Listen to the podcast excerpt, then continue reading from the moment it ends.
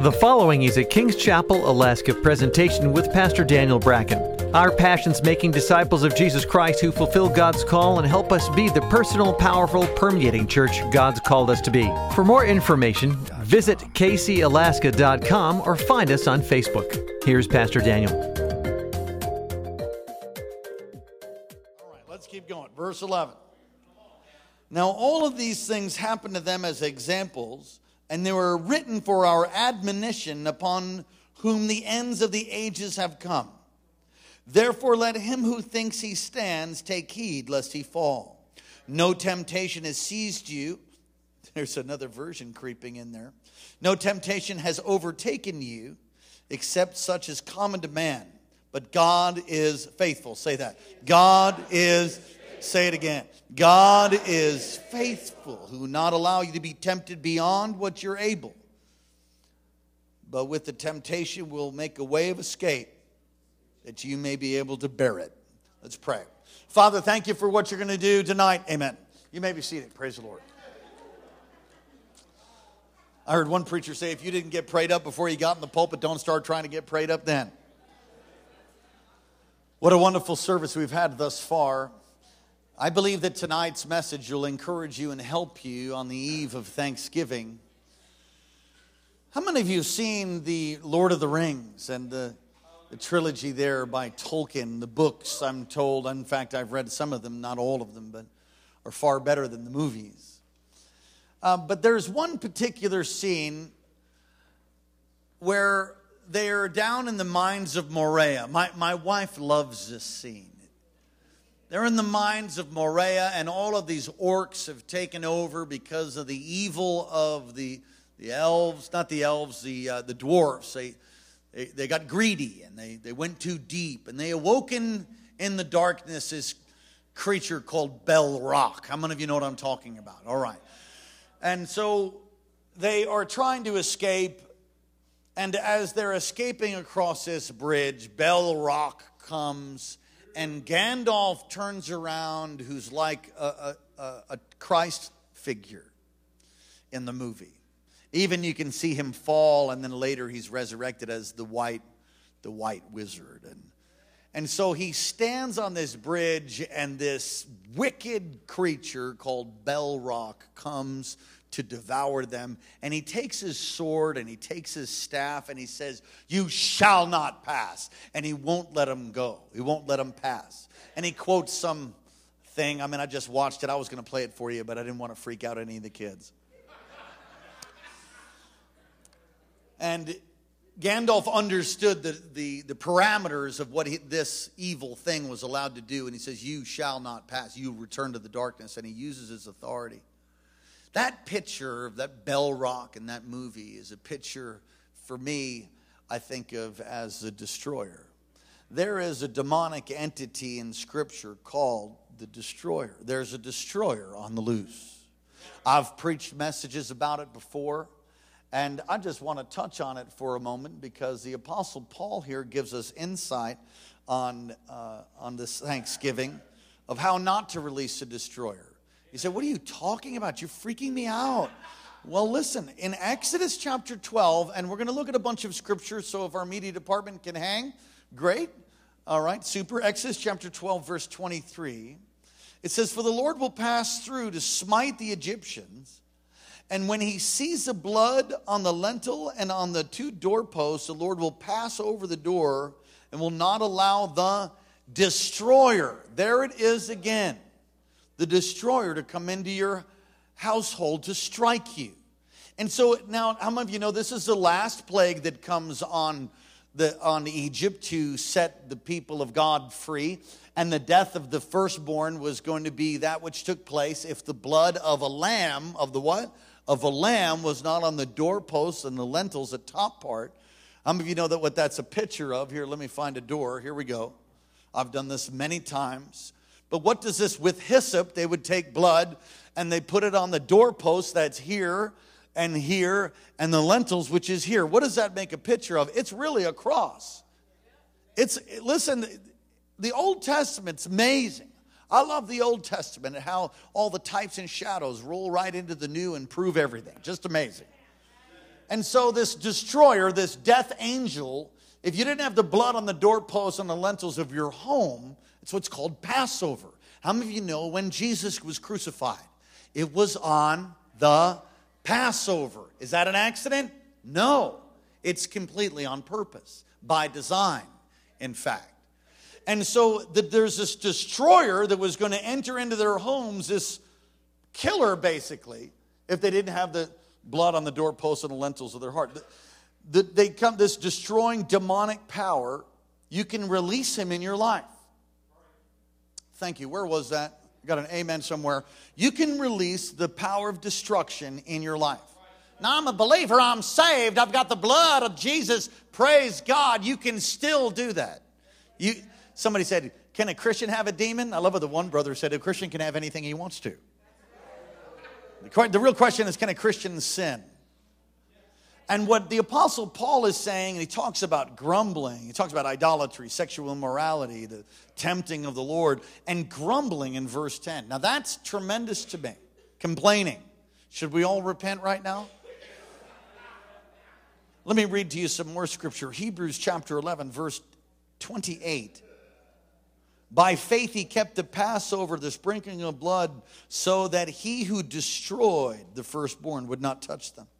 So the, the application in New Testament for us tonight, very simply, is when we apply the blood of the Lamb by faith on the doorposts of our heart, then the destroying angel can't touch us. Amen. Especially when we pass from this life. We're not thrown in the lake of fire, which is not created for you or me. It's created for Satan and his demons. Now let's look at the text.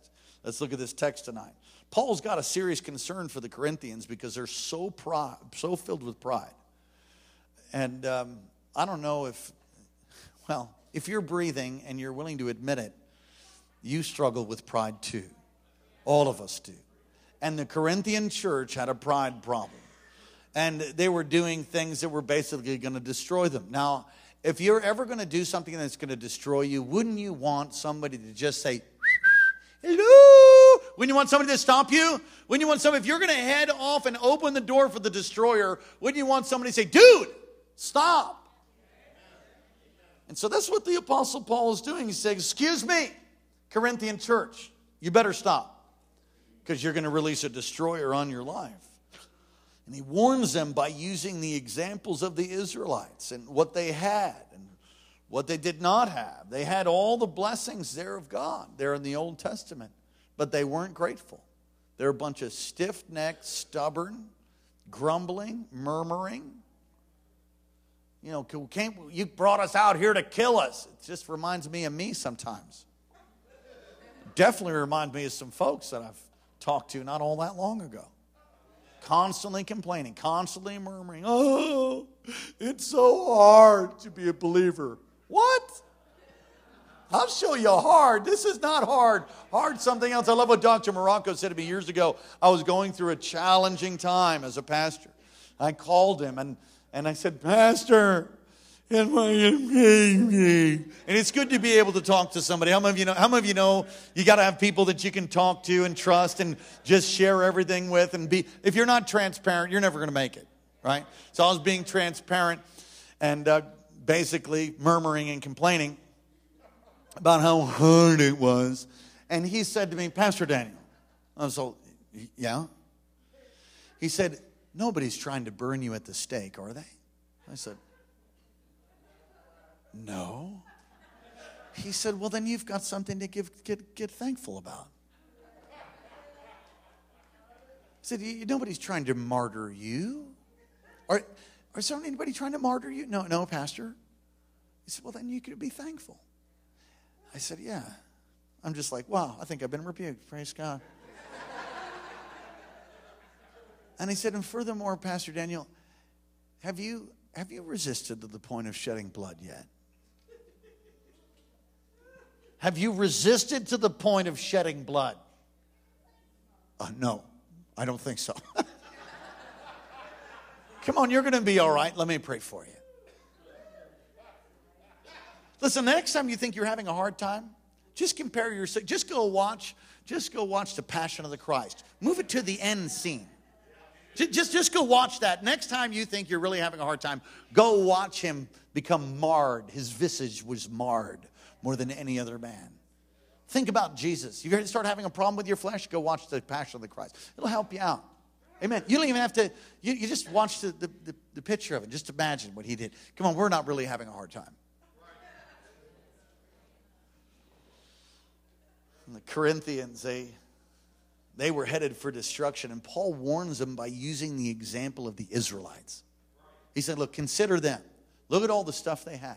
And yet they grumbled and murmured, they complained, and, and released a destroying angel. And, and uh, it goes, he goes on to say their problem was that they allowed evil to enter their lives idolatry. It, he lives this list idolatry. Say, well, we don't have any idols. No, don't we? You might not be bowing down to some stone, stone figure in your living room, but you probably are bowing down to something. I mean, I hope you're not. Many people have money as an idol. Many people have sex as an idol. Many people have, have all kinds of idols. Well, praise the Lord. Let's move on to number two.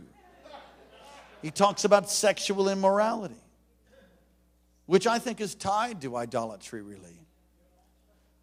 They test the Lord, they presumed on him.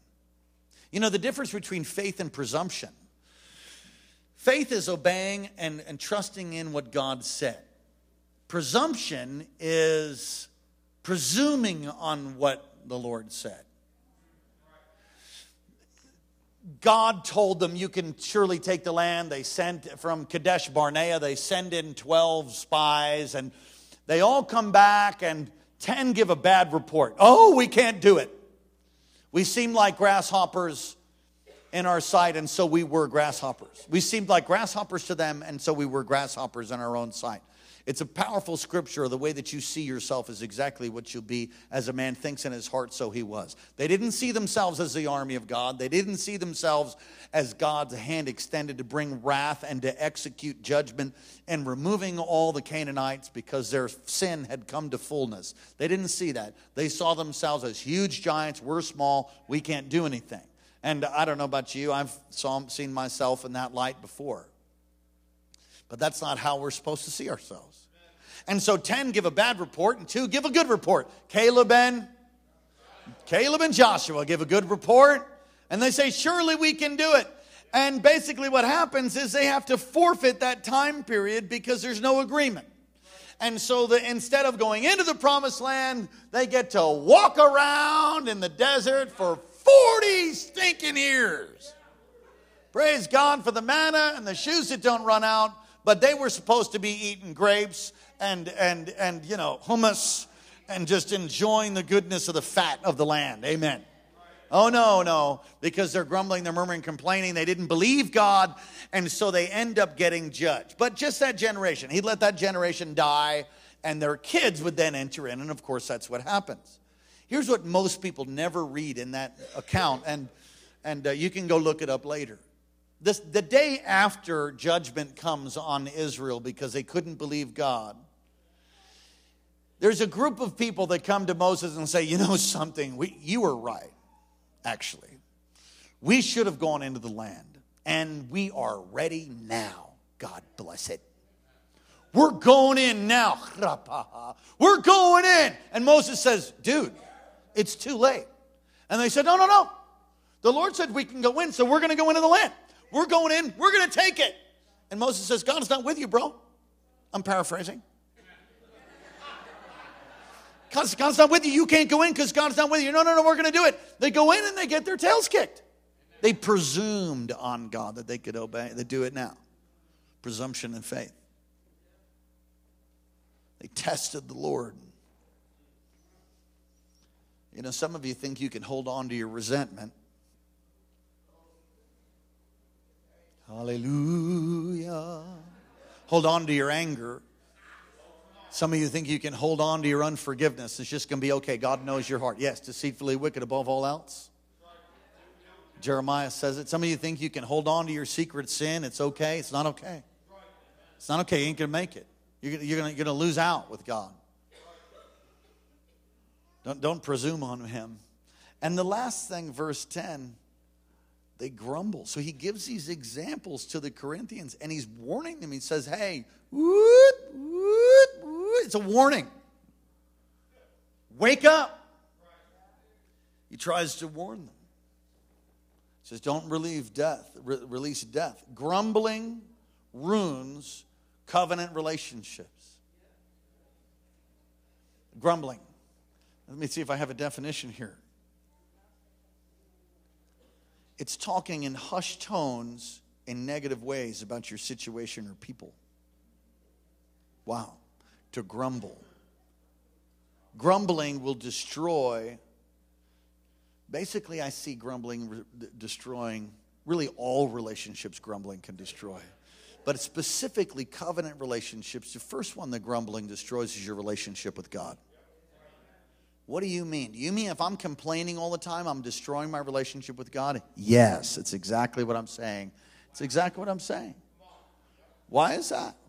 Because when you grumble against God, he, our grumbling changes his authority and our, and our purpose for our life. Your attitude, the spirit of grumbling, destroys your relationship with God. It's saying that you basically know better than he does, it's not trusting him.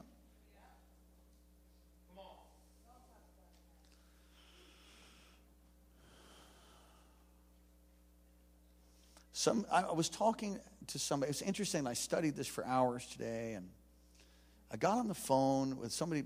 A gentleman called me. I haven't been in church in a long time. He called me. Maybe he's online. I hope you are. Uh, he, you know, we, we spoke. We began to speak, and he began the most horrible litany and assault against God, and how. Well, I won't use the words that he used, of course, because they're vile. So he just straight cursed and then he said sorry. And he's so angry and so upset about God. And I've been kind to him up till now. But the, he needs a stinking spanking, and that's what I told him. I said, let me just tell you something. You need, you need somebody to put you over their knee and spank you. You're acting like a little baby. See, you're deceived. I've been nice, but I'm gonna say you cross the line and start dropping f bombs and stuff, then you're gonna get the you're gonna you're gonna get. I got a rod. The Lord's given me one. I'm gonna use it. The boy needed a spanking, and I've just begun. I just gave one or two lashes. We're gonna finish the lashing later. I didn't have time to finish. I said we're going out to lunch, and I'm gonna rebuke you. Why? Because I don't want to watch him walk. Listen, some people think that you know you're Christians. You just be nice to everybody. I'm gonna tell you, some people need a spanking.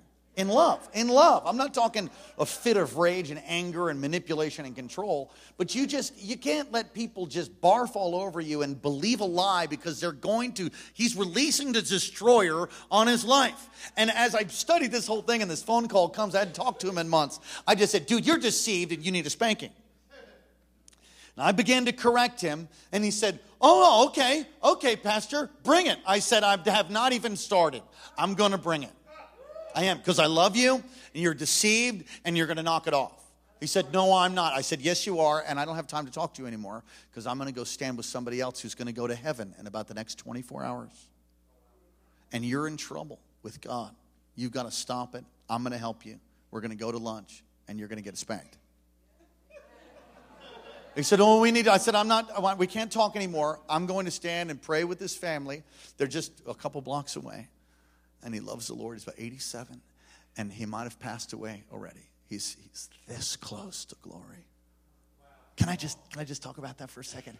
I stood there and we sang, we sang Amazing Grace. The presence of God just descended. His eyes opened wide. They told me his eyes have not been opened like that all day. I spoke to him, encouraged him, prayed for him, sang presence of God. The precious mom there is weeping. The the, the daughter-in-law and I'm weeping, and we're just sitting there. Thank you, Jesus. Oh, when you get there, say hi to my son, and you, you greet all of your family. You're going into your reward. Glory to God. Glory to God. And we're like, thank you, Jesus. And I left that place like, yes, God. So I said, I got to go be with somebody who's going to heaven. You get spanked later.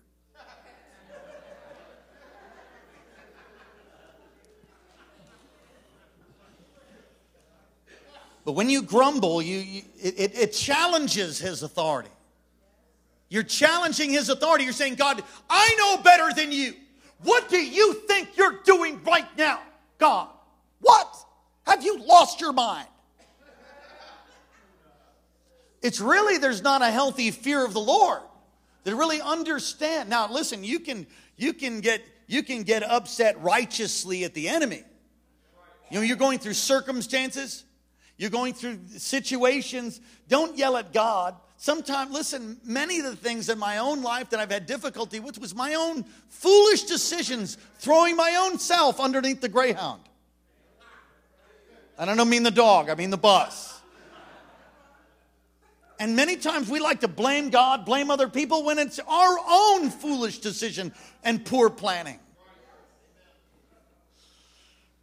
So when you're grumbling, it's challenging God's authority and purposes for your life. You're saying, can you imagine, can you imagine Paul, the apostle Paul? We'd never imagined this because it's not what happened. But he's on the he's on the ship. Lord, you told me I'm going to Rome and I'm going to testify. I don't understand the prisoner thing, but God, you're good. Then they enter into a storm. Then the, the, the ship starts coming to pieces and they're all going to drown. Can you imagine Paul saying, Lord, you said I was going to Rome. Can you imagine that? No, I think he's praying in tongues. He's down in his boat, and the angel of the Lord comes because he's grateful, because he's thankful, because he was one that was like a castaway, that was a Christian killer, and God met him on the road to Damascus. He was headed to hell. God saved him and used him. He didn't worry about his suffering. He didn't, he didn't complain about it. In fact, he said, I've counted worthy to suffer for Christ. Where is that mentality? Oh, my internet doesn't work. For the love of God. Your internet's broken? Now, Paul had an angel stand by him and give him the master plan of how to save everybody on the boat. Could it be that God's placed you in circumstances that are difficult?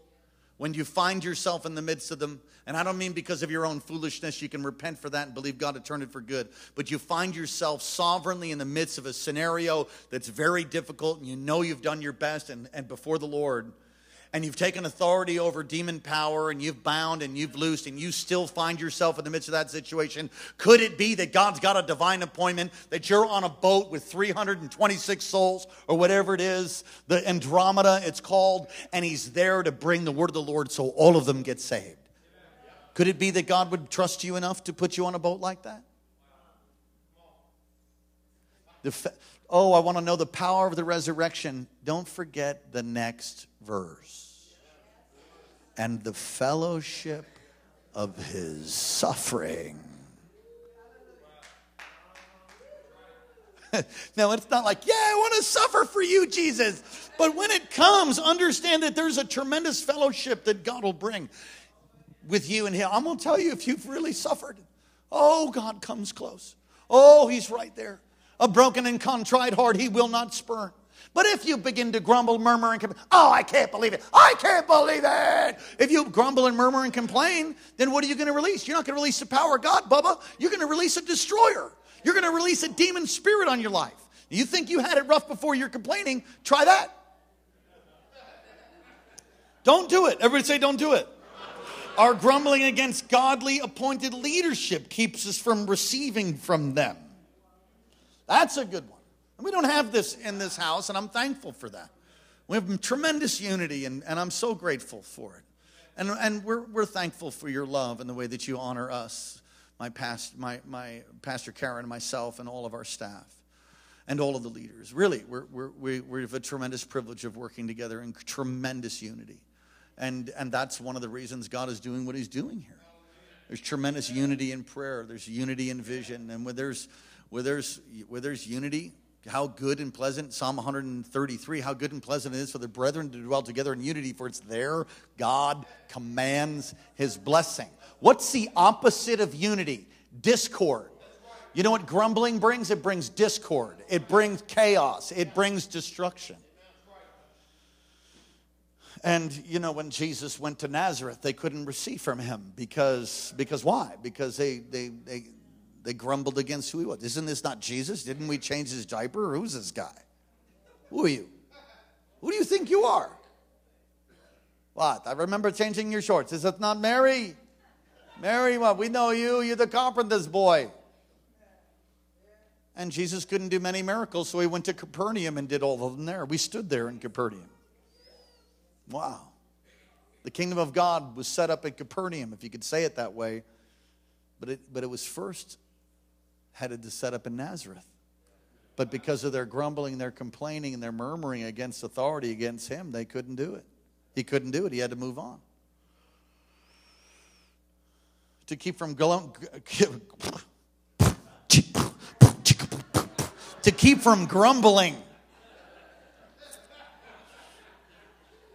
If you don't understand that part of the message, neither do I.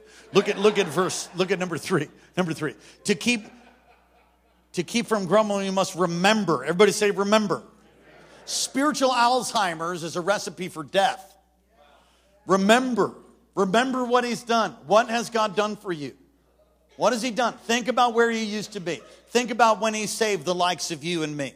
Think about, think about where you used to be. Think about, think about how he reached across the muck and the miry clay and he snatched you like a stick out of the fire. Think about that. Think about how you used to be so depressed, how you used to be filled with anxiety. Some of you were just strung out on drugs. One, one move away from death and God intervened. God touched you. God saved you. How he healed your marriage.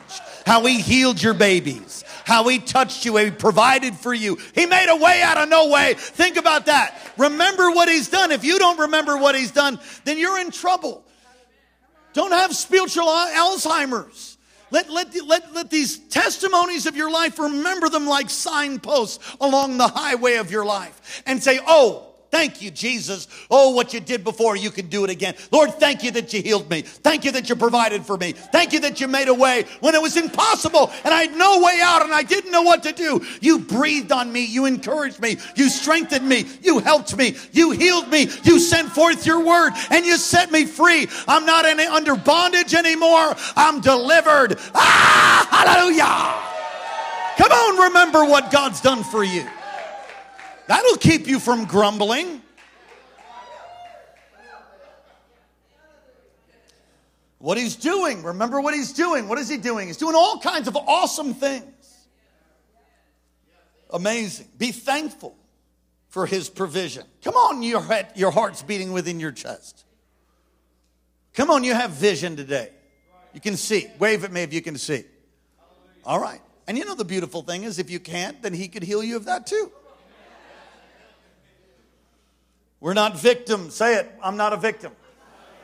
I cannot stand the victim mentality. I had it for years. I was set free. Once I began to understand who I was in Christ, I'm more than a conqueror. Come on, you have authority, you've got power. If you're being gripped by some secret sin, rise up, man of God, and change it. Get accountable, get prayer, break that thing off your life. Stop tolerating stuff. You're not a victim. You're not a victim, you're a victor. I'm on the victim mentality, never did anything for anybody. You know, you just never feel like you're going to win when you feel like a victim.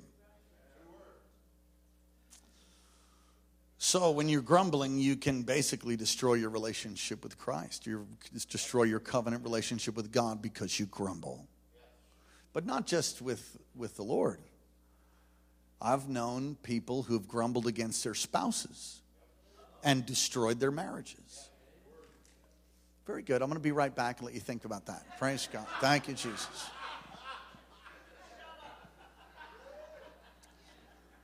I've known people that all they can do is bellyache and murmur and complain about their husband. Oh, he just, oh, oh, did you see what he did last night? And they tell everybody all about it. It's just like releasing a demon on your marriage every time you do it.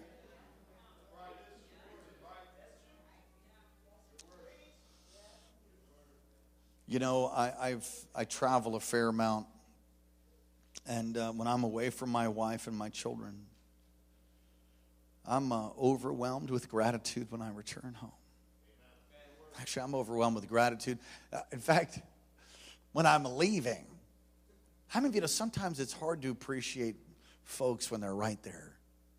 Sometimes. And you know, we can go at life and ministry and my family at a fever pitch, and then all of a sudden I'm going to take off and, you know, I've got to take a trip or go to a conference and do different things that I'm required to do. I really don't like traveling that. I like traveling with you, though. That was awesome. Let's do that again. But traveling by myself is not really my favorite thing to do. And I really like being home. And there's no better church I'd like to preach in than my own. I love, I love preaching here, love being here, love you guys, love being in fellowship with you. What a great church family we have. And as we start to as we start to as I start to go, you know, it's kind of like we just look at each other and and almost start crying already because we have to say goodbye. My kids too. I get on a plane, it's texts all the way to the airport. And some of you think we're crazy, but but that's how we are. We're we really love each other, like each other. We like each other. We love each other and we like each other. I like hanging out with you. It's fun. And my children, I love my children. I'm gone. I just, I, we count the days. Five more days, four more days, woo, three more days, two more, one more coming home. I'm going to be home by, you know, and just can't wait. And when I get home, it's, you know, tears and everybody crying. You know, be thankful for your spouse. Be thankful. You say, you don't understand the way that they are. Well, maybe because you're so ugly and mean.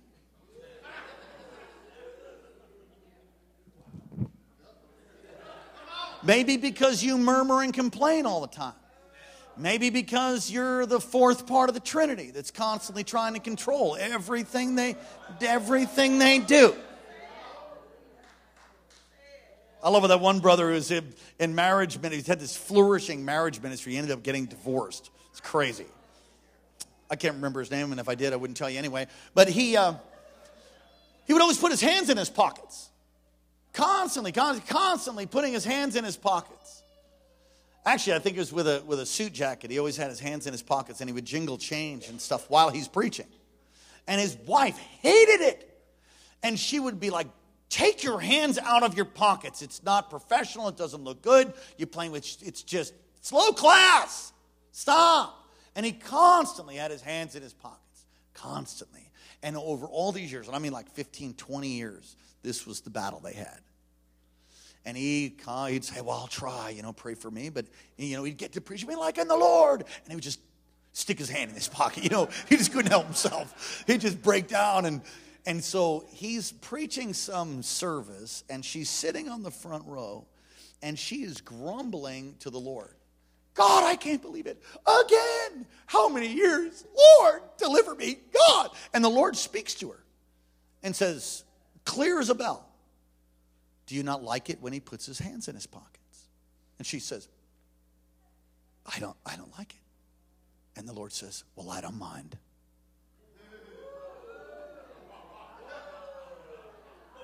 I guess that changed things for her. All of a sudden, it was all right. Because, I mean, if it's all right with the Lord, how many think it should be all right with you? Grumbling, murmuring, complaining on this Thanksgiving evening will destroy your walk with God and release a destroying angel upon your life. It'll destroy your marriage. It'll destroy your relationship with your wife or with your husband. Stop. Start learning to be thankful. Start learning to give thanks and be grateful for, okay, so they don't clean up so well. But think about the things that they do well. Come on, give me an amen, Pastor Karen. Praise God. Thank you, Jesus. Learn to appreciate your spouse. Be thankful, be thankful for God. Spouse. Did I slur? be thankful for be thankful for who God's given you. Look, some of you cried out when you were younger, "Oh, I want to be married. I want to be married. I want to be married." And you're like, now, all these years later, you're like, "Go God." Listen, those of you want to be married, want to be married, let me give you a little tip. Slow down. Don't make a mistake. Pick a winner. I say this to all single people when you find somebody that you think's all that in a bag of chips, then just just watch and wait for a little while and soon the wind of hell will blow on their life because it comes to every single believer. And when the wind blows, watch and see how they handle the wind. And if they're like, I hate you, and turn from God, you know that you were, you've been spared. You know, maybe they'll come back and get restored and go after the Lord and I made some foolish decisions in my early walk with Jesus, but you want to make sure that you, come on, you want to don't, don't ever be unequally yoked. You can be unequally yoked with believers just because they love Jesus. They might not love Jesus like you do. You want them loving the Lord way more than you. That's a good goal. Somebody getting, you getting some tonight? Be thankful. Everybody say, be thankful for who God has given you. Thank God for them. Thank God every day for them. Thank God for your spouse. Be complimentary. I know that's hard sometimes. Speak words of life. Love that new hairstyle you have, honey. You look beautiful today. Listen, all you men, try this. Say this. Say this after me. It'll be okay, by the way. It's, it'll be okay. Trust me. All right? Sweetheart, say, sweetheart, is there anything I can do for you? Go ahead, try that. Okay, all of you ladies, you can thank me later. All right, guys, say, sweetheart, is there anything I can do for you? Married people, yeah, especially. Okay, look at your wife. Come on, look at your wife. For those of you that have married, come on, gentlemen, look at your wife and sing, You are my sunshine, my only sunshine. You make me happy when skies are gray. No, dear, how much I love you sunshine away. Uh, we can thank Ivan Tate for that cute little song. But learn, learn to appreciate your spouse. Ladies, learn to respect and honor your husband. You know, the interesting thing is, uh, you know, we're made in the image of God. How many of you know that? What does the Bible say that he inhabits the what? The what? So, what happens when we begin to lift up the name of the Lord? What happens? He inhabits and his presence comes. Do you know that men are kind of like that? No, watch me now. Watch this. Watch it. Track with me. If you begin to you begin to speak life to, to your husband, you begin to speak you begin to thank him for how strong he is and how hard he works. And you just look for all the things you can thank him for before you know it, he'd be like, that's right. You know that's right. Like, yeah. Come here, baby. He'd be roar, roar, roar.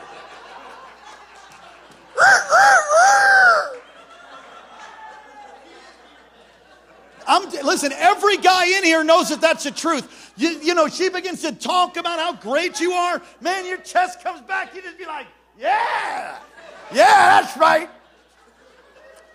And all the men said, I know I let out some of our secrets, but ladies, you need to start doing that. You okay, Pastor Karen? Be complimentary.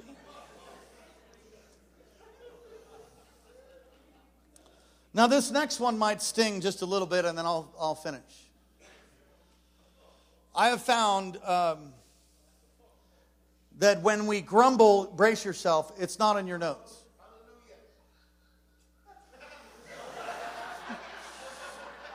We're talking about.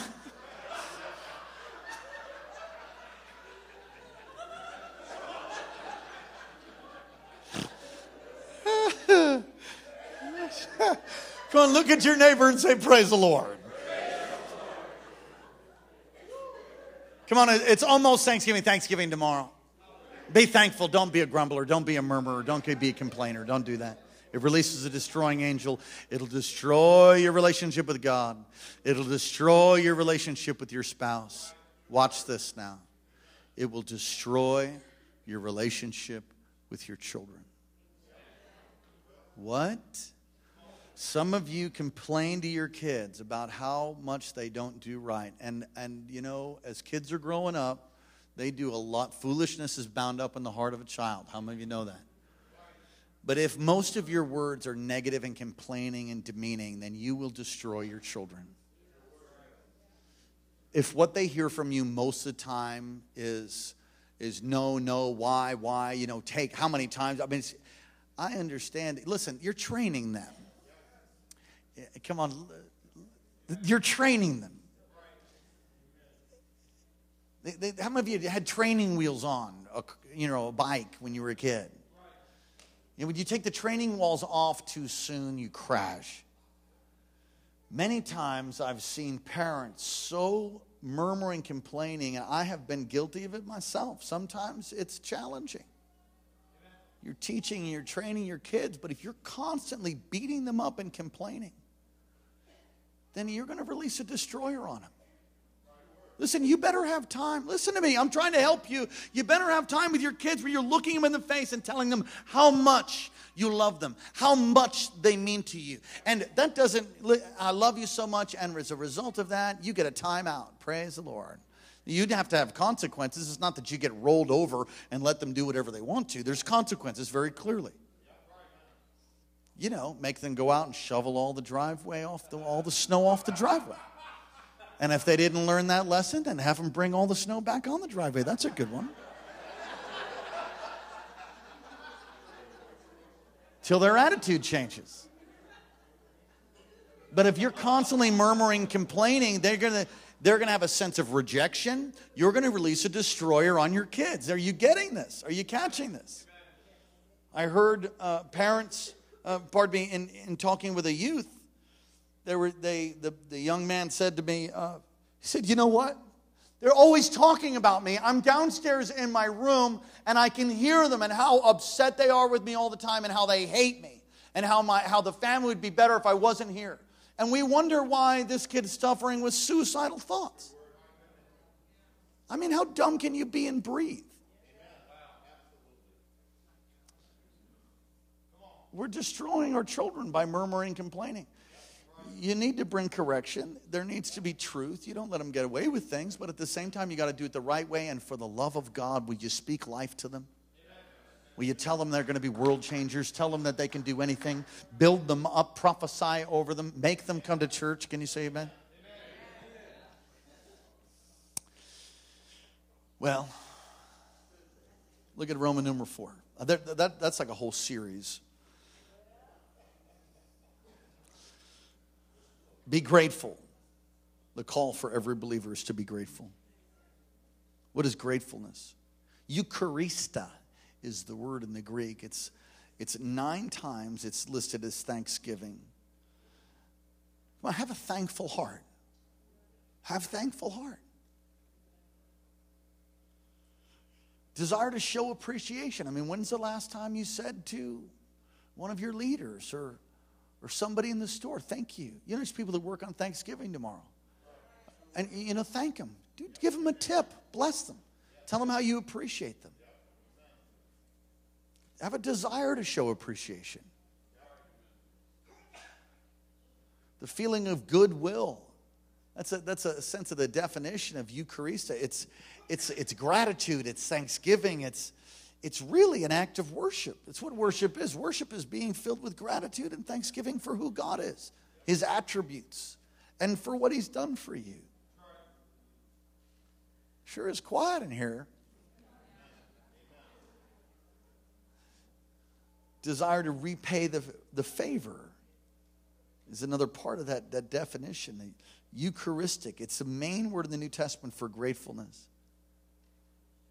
In Ephesians chapter 5 and verse 4 says this There must be no filthiness of uh, filthiness of or silly talk or coarse jesting, which is not fitting, but rather giving of thanks. Wow. Colossians 3:15, give thanks. Romans 7:15, put that up. Romans 7. Pastor Alex, would you come please? There it is. For what I am doing, I do not understand. For that, uh, that's not the scripture. Amen. You must have put up the wrong one. No, I'm kidding. so typo. Romans 7:25. Romans, pardon me. Romans 7:25. Sorry about that. That is a good one. I there we go. I thank God through Jesus Christ our Lord So then, with the mind, I, my, I myself serve the law of God, but with the flesh, I serve the law of sin. I thank God. I thank God. It's an interesting thing. If you'll allow thanksgiving to come forth from your mouth, you know, you will find that your whole attitude changes about everything. Look for the silver lining in the cloud. Come on, if you're served a bunch of lemons, make that lemonade, bless God. If you're tarred and feathered, give praise while you lead a, lead a parade going out of town.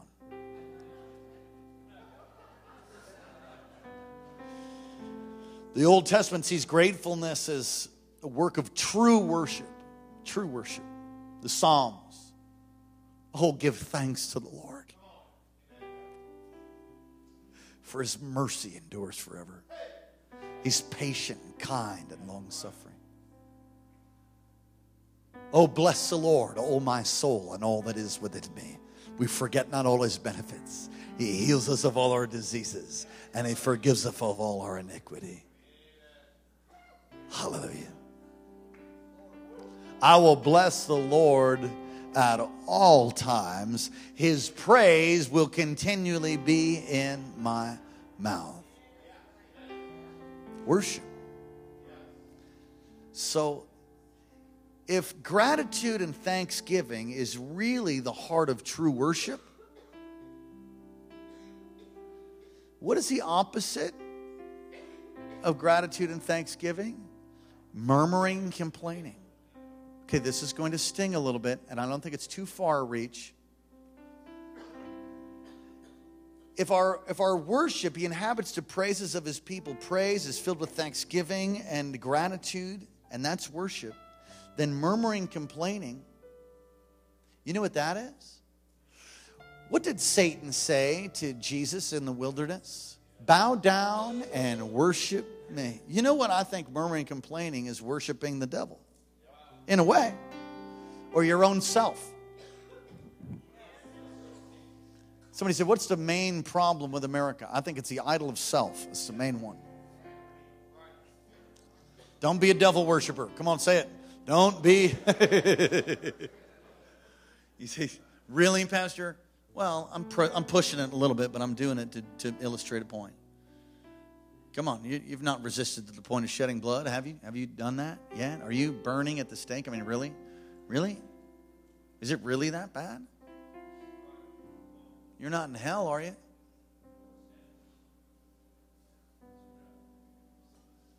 The king in the Old Testament appointed Levites whose job was to give thanks. Their whole job was to give thanks.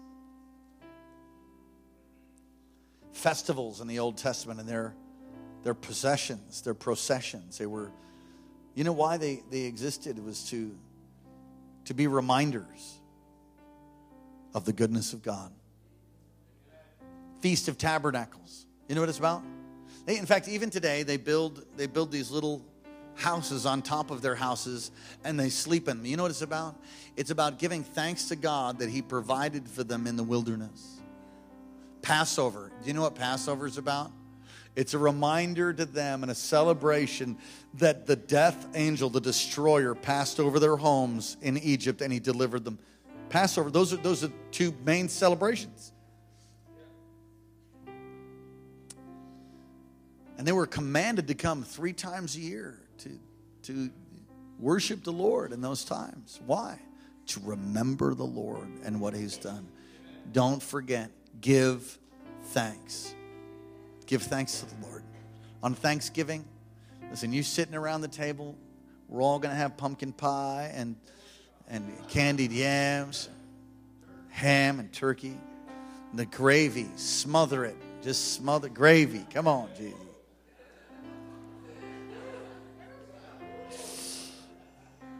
Just another ladle. Praise God. It, must be the southern in me that likes all the gravy mashed potatoes, pecan pie, apple pie.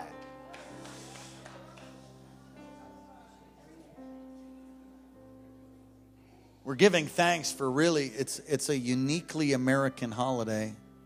We're giving thanks as the pilgrims did generations earlier for bringing them through another winter and that God sustained them. Listen, God sustained you. You made it another year. And He loves you so much, He's left you here to be His sweet fragrance, to be trophies of His grace, to be His expression of righteousness in the earth. Give thanks.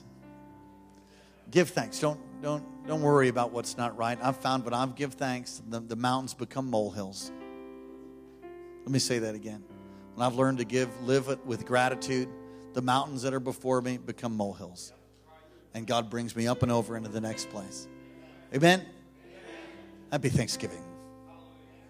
Come on, why don't you stand up on your feet and give thanks to God right now? Thank you, Jesus. Come on, just thank you. Thank you, Lord. Pastor Alex, do you have a wonderful song of thanksgiving that's on your heart tonight? I'm thankful for you.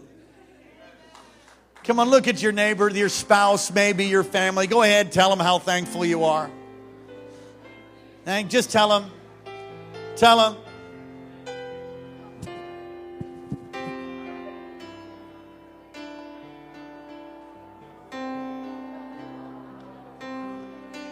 Come on, tell somebody else. Hey, John Duke, where are you at?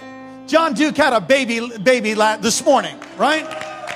Come on, we thankful for your baby, John. Come on. Come on, where were you? Where were you a couple years ago? Come on, you thankful, John? Come on, thrust your hands into the heavens and just thank you. Thank you, Lord. God, we give you praise. I just want to thank you for saving me. Thank you for healing me. Thank you for setting me free. Help me sing. Come on. I just want to thank you for saving me. Thank you for healing me. Thank for setting me free. Setting me free. Oh, I want to thank you. I want to thank you for saving me. Thank you for healing me. Thank you for setting me free. For setting me free. I can't hear you. Help me sing. I just want to thank you for saving me. Thank you. For healing me. Thank you for setting me free. Lift your voice and sing. Just want to thank you. Thank you, Jesus. For saving me. Thank you. Lord, I give you praise. For healing me. Thank, thank you, Jesus. Thank you, Lord. Thank you. I just want to thank you for saving me. Thank you for healing me. Thank you setting me free. Thank you, Lord. Sing. I want to thank, thank you for saving me. Thank you, yeah, for healing me. Thank you for setting me free. For setting me free. Just your voices sing, sing I it. want to Thank you for saving me. Thank Thank you for healing me. Thank you for setting me free. Yeah, yeah, yeah. I want to Thank you for saving me. Thank you for healing me.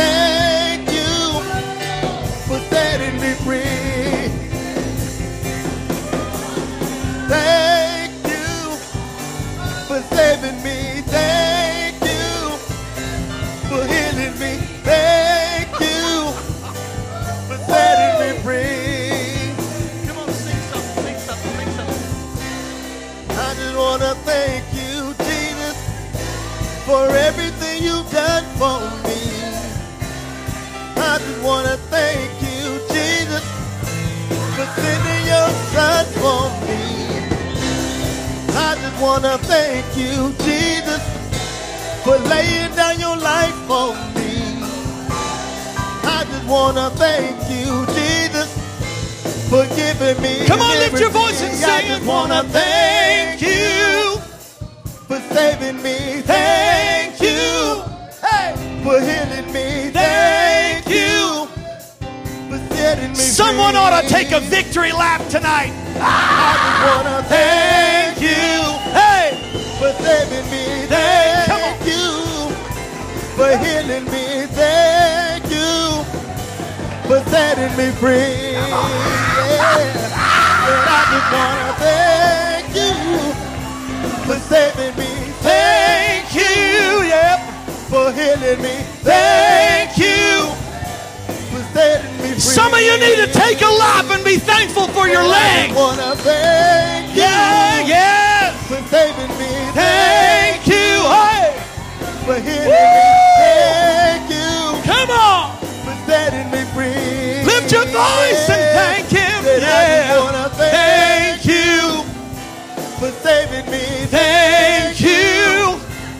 for healing me. Thank you for setting me free. I just wanna thank you for saving me. Thank you for healing me. Thank you for setting me free.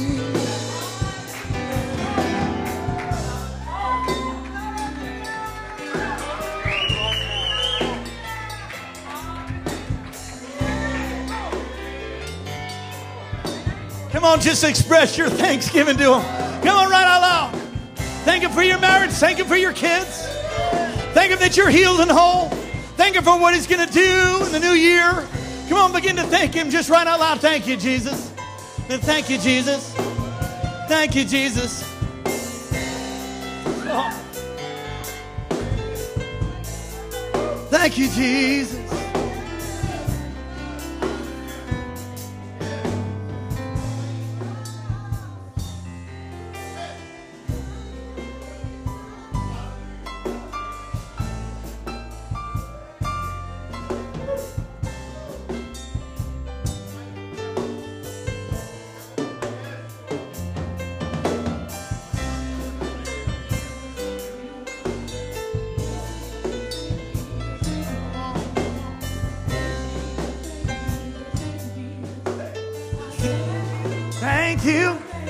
Now thank you. Thank you, Jesus. Thank you, Jesus. Thank you, Jesus. Thank you.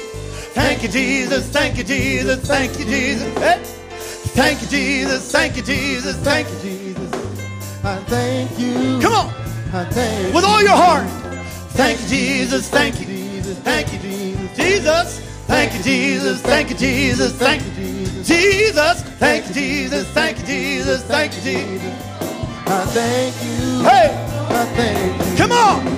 Thank you, Jesus. Thank you, Jesus. Thank you, Jesus. Thank you, Jesus. Thank you, Jesus. Thank you, Jesus. Thank you, Jesus. Yep. Thank you, Jesus. Thank you, Jesus. Thank you, Jesus.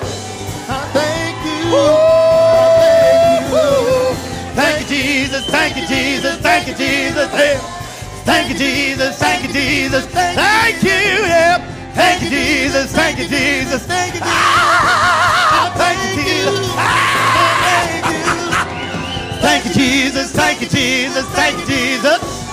Thank you, Jesus. Thank you, Jesus. Thank you, Jesus. Thank you, Jesus. Thank you, Jesus. Thank you, Jesus. I thank you. I thank you. One more time now. Thank you, Jesus. Thank you, Jesus. Thank you, Jesus. Mm. Thank you, Jesus. Thank you, Jesus. Thank you, Jesus. Yeah. Thank you, Jesus. Thank you, Jesus. Thank you, Jesus. I thank you. Thank you, Jesus. Thank you, Jesus. Thank you, Jesus. Thank you, Jesus. Thank you, Jesus. Thank you, Jesus. Thank you, Jesus. Thank you, Jesus. Thank you, Jesus. I thank you. Come on, put your hands together for God. Lord, we thank you. Come on, give your best hand clap. Thank you, Lord. Thank you, Jesus. Thank you, Jesus. Oh, hey. Oh, you set me free. You delivered me. You healed me. Oh, we thank you tonight.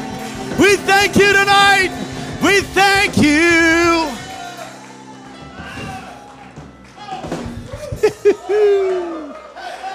With every head bowed and every eye closed before we close this service. Don't you leave this place if you don't know for sure that heaven's your home. There's a hell to shun and a heaven to gain. He loves you with an everlasting love and made a way out of no way by sending his own son to die in your place, in my place. If you believe in your heart and you confess with your mouth that Jesus is Lord, you shall be saved. All who call upon the name of the Lord shall be saved. You're here and you're not right with God and you know it. Maybe you've been grumbling a whole lot and you've just really need to get right with God. Won't you do it tonight on this, on the eve of Thanksgiving? Won't you give your heart to Jesus? Surrender to Him received the free gift of salvation. For the first time, perhaps that's, that's you. You've never done that before. You want to do that tonight, or maybe you used to walk with the Lord, but you drifted and you've compromised and you've walked away from Christ, and you need to come home. You need to come home tonight and give your heart to Him fully, recommit to Him. Or perhaps, thirdly, the enemy just lies to you says you're not saved and you just want to be assured of your salvation. If that's you, I want you to come right up front right now. Just come. Come on. Praise God. Come on, come. Is there anybody else? You want to get right with God for the first time or recommitment? Praise the Lord. Come on. Come on, come. If that's you, come. Come on, come right now. Praise you. Praise you, Lord. Come on, people are coming, leaders are coming. All right, activate the evangelist on the inside of you. Ask the person to the right and the left, if they, are you right with God? If they're like, um, then say, come on, I'll go down with you. Come on, go ahead, ask him. Take a minute. Come on to do that. Are you right with God? Come on. Praise the Lord. Praise God. Thank you, Jesus. Thank you, Jesus. Let's pray right out loud. Say, say with me right out loud. Say, Dear Heavenly Father, thank you for sending your son Jesus to die in my place. Forgive me of all of my sin. I'm sorry.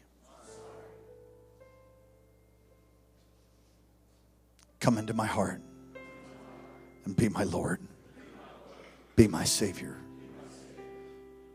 Wash me, cleanse me, and make me new. Thank you for loving me. Thank you for hearing my prayer. Amen. Lift your hands as a sign of surrender all across this place. Holy Spirit, I pray right now, your touch. Lord, touch right now. Lord, touch these. Touch these. Touch these, God, right now. Lord, release your grace. Just close your eyes.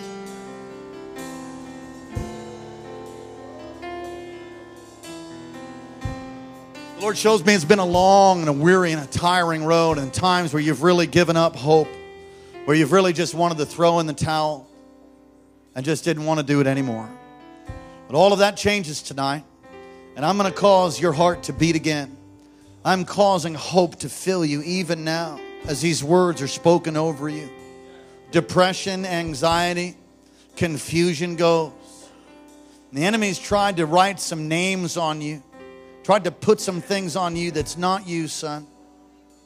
I've created you for greatness. There's all kinds of musical ability and talents that I've given you, says the Lord. You see things, you know things. There's a sensitivity about you. The enemy's really used that. Destruction in your own family, loss, pain, grief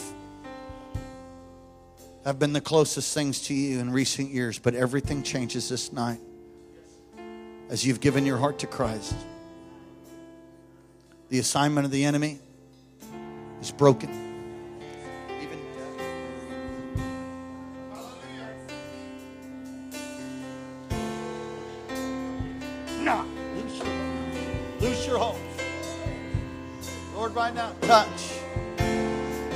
Holy Spirit, come on, just pray in the Holy Ghost. Come on, pray in our heavenly language. Lord, thank you. Lord, fill these right now. Touch, heal the brokenheartedness. Oh, we give you praise. Be filled tonight. Be free tonight. In the name of Jesus. Come on, those of you online, lift your hands. Those of you online, let a wave of the Spirit just come over you right now. Right now, be touched, be healed, be free. Those of you here in the congregation, let the chains fall off. Right now, bondages go, curses be broken. In the name of Jesus, loose, be loosed, be loosed, be loosed in the name of Jesus. Be loose, be free, be healed, be reconciled today. Jesus, Jesus, Jesus.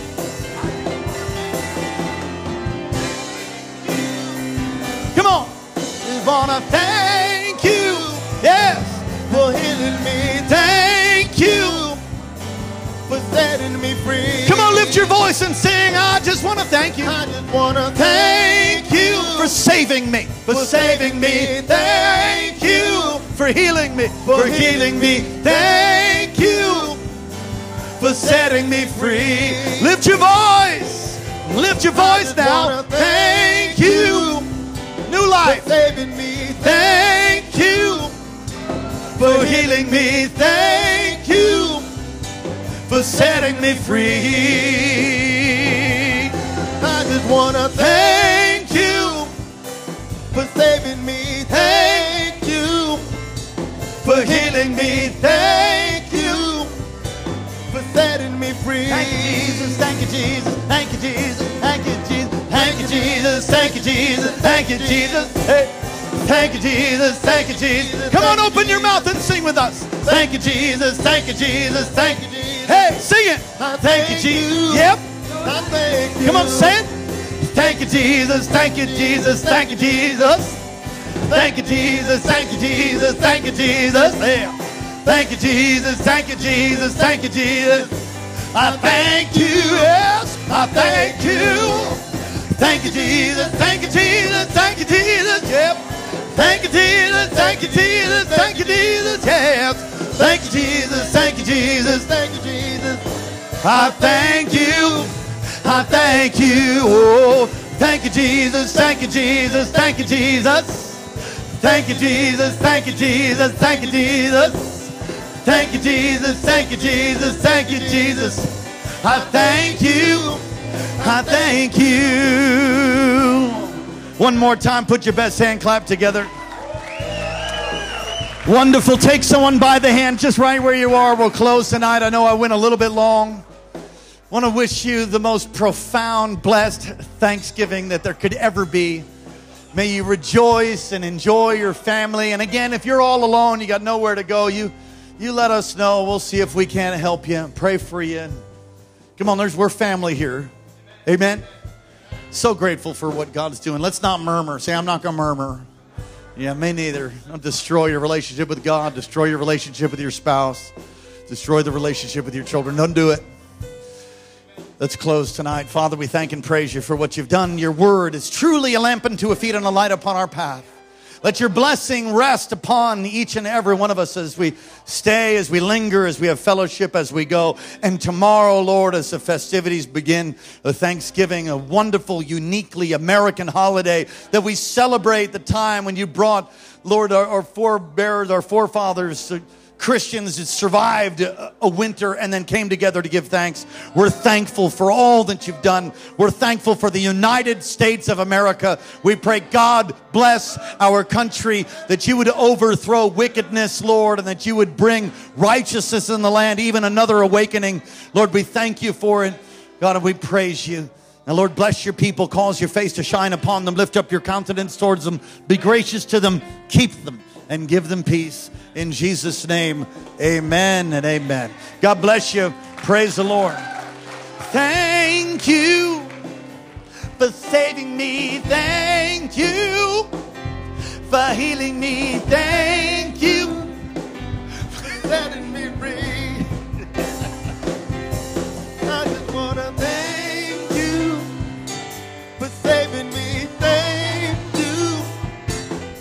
Thanks for listening to Kings Chapel, Alaska, and Pastor Daniel Bracken. Our passion is making disciples of Jesus Christ who fulfill God's life call and help us to be the personal, powerful, and permeating church God's called us to be. Get in touch with us anytime at 907 357 2065, 907 357 2065, or online at kcalaska.com, kcalaska.com. Friend us on Facebook and follow Pastor Daniel's tweets at Alaska Revival.